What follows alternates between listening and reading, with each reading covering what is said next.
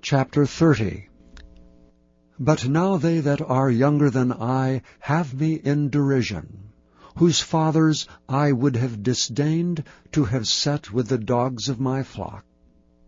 Yea, whereto might the strength of their hands profit me, in whom old age was perished. For want and famine they were solitary, fleeing into the wilderness in former time desolate and waste, who cut up mallows by the bushes, and juniper roots for their meat. They were driven forth from among men, they cried after them as after a thief, to dwell in the cliffs of the valleys, in caves of the earth, and in rocks. Among the bushes they brayed, under the nettles they were gathered together. They were the children of fools, yea, children of base men, they were viler than the earth. And now am I their song, yea, I am their byword. They abhor me, they flee far from me, and spare not to spit in my face.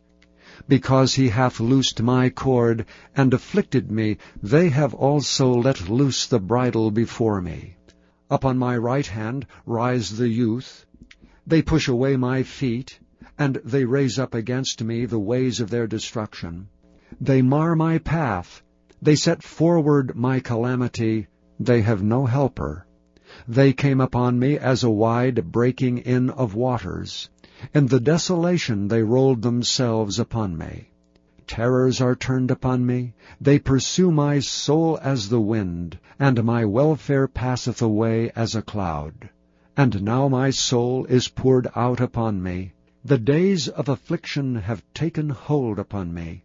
My bones are pierced in me in the night season, and my sinews take no rest. By the great force of my disease is my garment changed. It bindeth me about as the collar of my coat.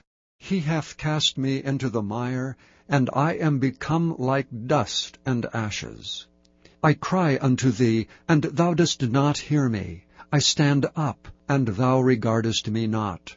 Thou art become cruel to me. With thy strong hand thou opposest thyself against me.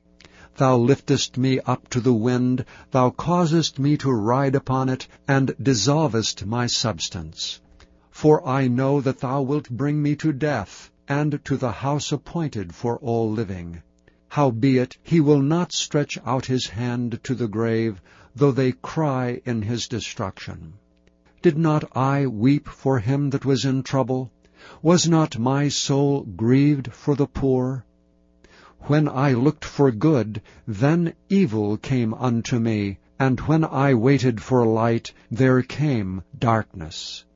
My bowels boiled, and rested not. The days of affliction prevented me. I went mourning without the sun. I stood up, and I cried in the congregation. I am a brother to dragons, and a companion to owls. My skin is black upon me, and my bones are burned with heat. My harp also is turned to mourning, and my organ into the voice of them that weep. Chapter thirty-one. I made a covenant with mine eyes. Why then should I think upon a maid? For what portion of God is there from above? And what inheritance of the Almighty from on high? Is not destruction to the wicked, and a strange punishment to the workers of iniquity? Doth not he see my ways, and count all my steps? If I have walked with vanity, or if my foot hath hasted to deceit, let me be weighed in an even balance, that God may know mine integrity.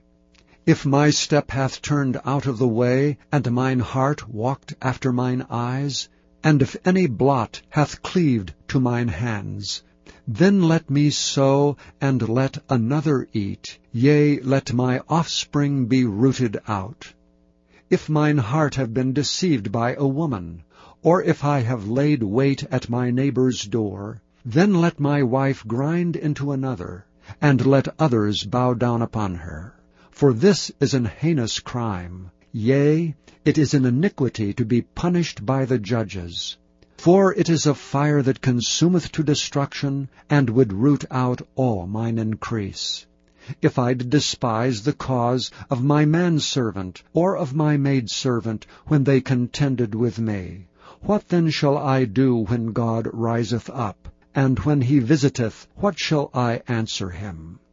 Did not he that made me in the womb make him? And did not one fashion us in the womb?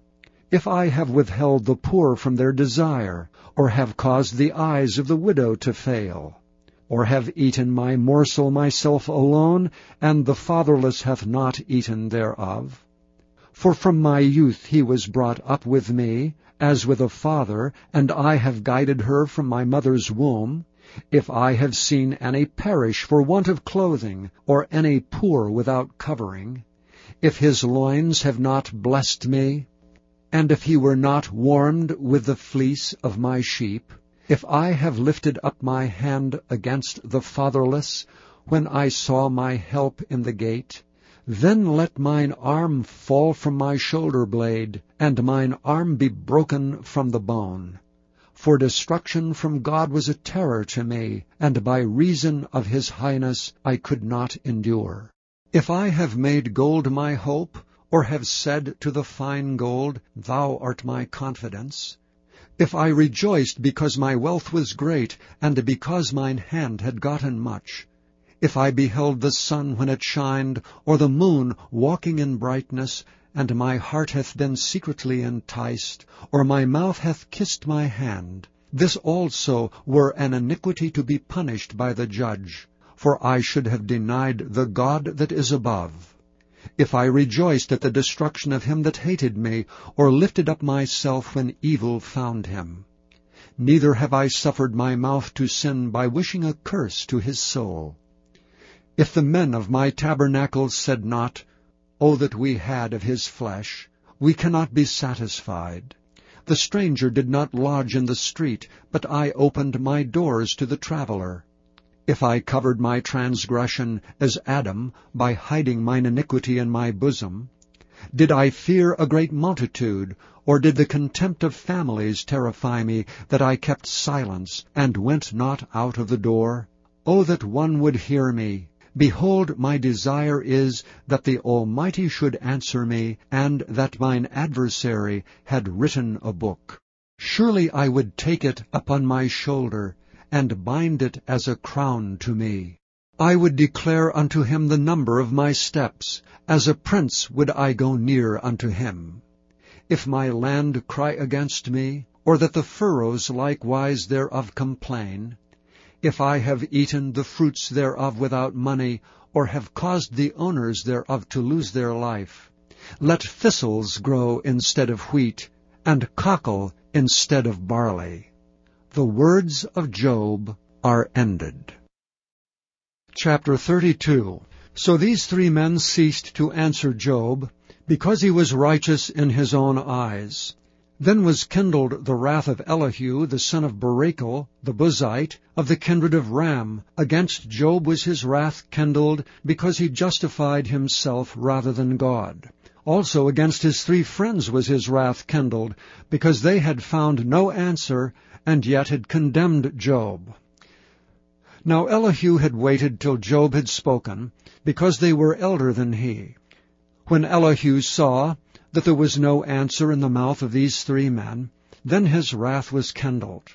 And Elihu, the son of Barachel the Buzite, answered and said, I am young, and ye are very old. Wherefore was I afraid, and durst not show you mine opinion? I said, Days should speak, and multitude of years should teach wisdom. But there is a spirit in man, and the inspiration of the Almighty giveth them understanding. Great men are not always wise, neither do the aged understand judgment. Therefore I said, Hearken to me, I also will show mine opinion. Behold, I waited for your words, I gave ear to your reasons, whilst ye searched out what to say. Yea, I attended unto you, and behold, there was none of you that convinced Job, or that answered his words, lest ye should say, We have found out wisdom. God thrusteth him down, not man. Now he hath not directed his words against me, neither will I answer him with your speeches. They were amazed, they answered no more, they left off speaking. When I had waited, for they spake not, but stood still, and answered no more, I said, I will answer also my part, I also will show mine opinion. For I am full of matter, the spirit within me constraineth me. Behold, my belly is as wine which hath no vent, it is ready to burst like new bottles. I will speak, that I may be refreshed, I will open my lips and answer. Let me not, I pray you, accept any man's person, neither let me give flattering titles unto man. For I know not to give flattering titles, in so doing my Maker would soon take me away. Chapter twenty-four. And after five days, Ananias the high priest descended with the elders, and with a certain orator named Tertullus, who informed the governor against Paul. And when he was called forth, Tertullus began to accuse him, saying, Seeing that by thee we enjoy great quietness, and that very worthy deeds are done unto this nation by thy providence, we accept it always and in all places, most noble Felix, with all thankfulness. Notwithstanding that I be not further tedious unto thee, I pray thee that thou wouldest hear us of thy clemency a few words. For we have found this man a pestilent fellow, and a mover of sedition among all the Jews throughout the world, and a ringleader of the sect of the Nazarenes, who also hath gone about to profane the temple, whom we took, and would have judged according to our law. But thy chief captain Lysias came upon us, and with great violence took him away out of our hands, commanding his accusers to come unto thee, by examining of whom thyself mayst take knowledge of all these things whereof we accuse him. And the Jews also assented, saying that these things were so. Then Paul, after that the governor had beckoned unto him to speak, answered, Forasmuch as I know that thou hast been of many years a judge unto this nation, I do the more cheerfully answer for myself, because that thou mayest understand that there are yet but twelve days since I went up to Jerusalem for to worship, and they neither found me in the temple disputing with any man, neither raising up the people, neither in the synagogues, nor in the city, neither can they prove the things whereof they now accuse me. But this I confess unto thee, that after the way which they call heresy, so worship I the God of my fathers, believing all things which are written in the law and in the prophets, and have hope toward God, which they themselves also allow, that there shall be a resurrection of the dead, both of the just and unjust. And herein do I exercise myself to have always a conscience void of offense toward God and toward men. Now after many years I came to bring alms to my nation and offerings, whereupon certain Jews from Asia found me purified in the temple, neither with multitude nor with tumult, who ought to have been here before thee, and object if they had aught against me. Or else let these same here say, if they have found any evil doing in me, while I stood before the council, except it be for this one voice, that I cried standing among them, touching the resurrection of the dead, I am called in question by you this day. And when Felix heard these things, having more perfect knowledge of that way, he deferred them, and said, When Lysias the chief captain shall come down, I will know the uttermost of your matter. And he commanded a centurion to keep Paul, and to let him have liberty, and that he should forbid none of his acquaintance to minister or come unto him. And after certain days, when Felix came with his wife Drusilla, which was a Jewess, he sent for Paul, and heard him concerning the faith in Christ. And as he reasoned of righteousness, temperance, and judgment to come, Felix trembled, and answered, Go thy way for this time. When I have a convenient season, I will call for thee. He hoped also that money should have been given him of Paul, that he might loose him. Wherefore he sent for him the oftener, and communed with him. But after two years Porcius Festus came into Felix's room, and Felix, willing to show the Jews a pleasure, left Paul bound.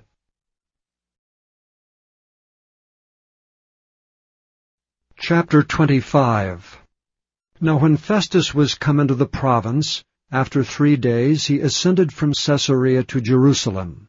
Then the high priest and the chief of the Jews informed him against Paul, and besought him, and desired favor against him, that he would send for him to Jerusalem, laying wait in the way to kill him. But Festus answered that Paul should be kept at Caesarea, and that he himself would depart shortly thither. Let them therefore, said he, which among you are able, go down with me, and accuse this man, if there be any wickedness in him. And when he had tarried among them more than ten days, he went down unto Caesarea, and the next day, sitting on the judgment seat, commanded Paul to be brought.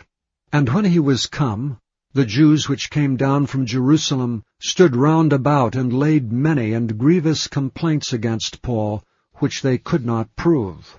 While he answered for himself, neither against the law of the Jews, neither against the temple, nor yet against Caesar have I offended anything at all. But Festus, willing to do the Jews a pleasure, answered Paul, and said, Wilt thou go up to Jerusalem, and there be judged of these things before me? Then said Paul, I stand at Caesar's judgment seat, where I ought to be judged. To the Jews have I done no wrong, as thou very well knowest. For if I be an offender, or have committed anything worthy of death, I refuse not to die. But if there be none of these things whereof these accuse me, no man may deliver me unto them. I appeal unto Caesar. Then Festus, when he had conferred with the council, answered, Hast thou appealed unto Caesar? Unto Caesar shalt thou go. And after certain days King Agrippa and Bernice came unto Caesarea to salute Festus. And when they had been there many days, Festus declared Paul's cause unto the king, saying, There is a certain man left in bonds by Felix, about whom, when I was at Jerusalem, the chief priests and the elders of the Jews informed me, desiring to have judgment against him. To whom I answered, It is not the manner of the Romans to deliver any man to die. Before that he which is accused have the accusers face to face, and have license to answer for himself concerning the crime laid against him. Therefore when they were come hither, without any delay on the morrow, I sat on the judgment seat, and commanded the man to be brought forth. Against whom when the accusers stood up, they brought none accusation of such things as I supposed, but had certain questions against him of their own superstition, and of one Jesus, which was dead, whom Paul affirmed to be alive. And because I doubted of such manner of questions, I asked him whether he would go to Jerusalem, and there be judged of these matters. But when Paul had appealed to be reserved unto the hearing of Augustus, I commanded him to be kept till I might send him to Caesar. Then Agrippa said unto Festus, I would also hear the man myself. Tomorrow, said he, thou shalt hear him. And on the morrow, when Agrippa was come, and Bernice with great pomp, and was entered into the palace of hearing with the chief captains and principal men of the city, at Festus' commandment Paul was brought forth. And Festus said, King Agrippa, and all men which are here present with us, ye see this man, about whom all the multitude of the Jews have dealt with me, both at Jerusalem and also here, crying that he ought not to live any longer. But when I found that he had committed nothing worthy of death, and that he himself had appealed to Augustus, I have determined to send him, of whom I have no certain thing to write unto my lord.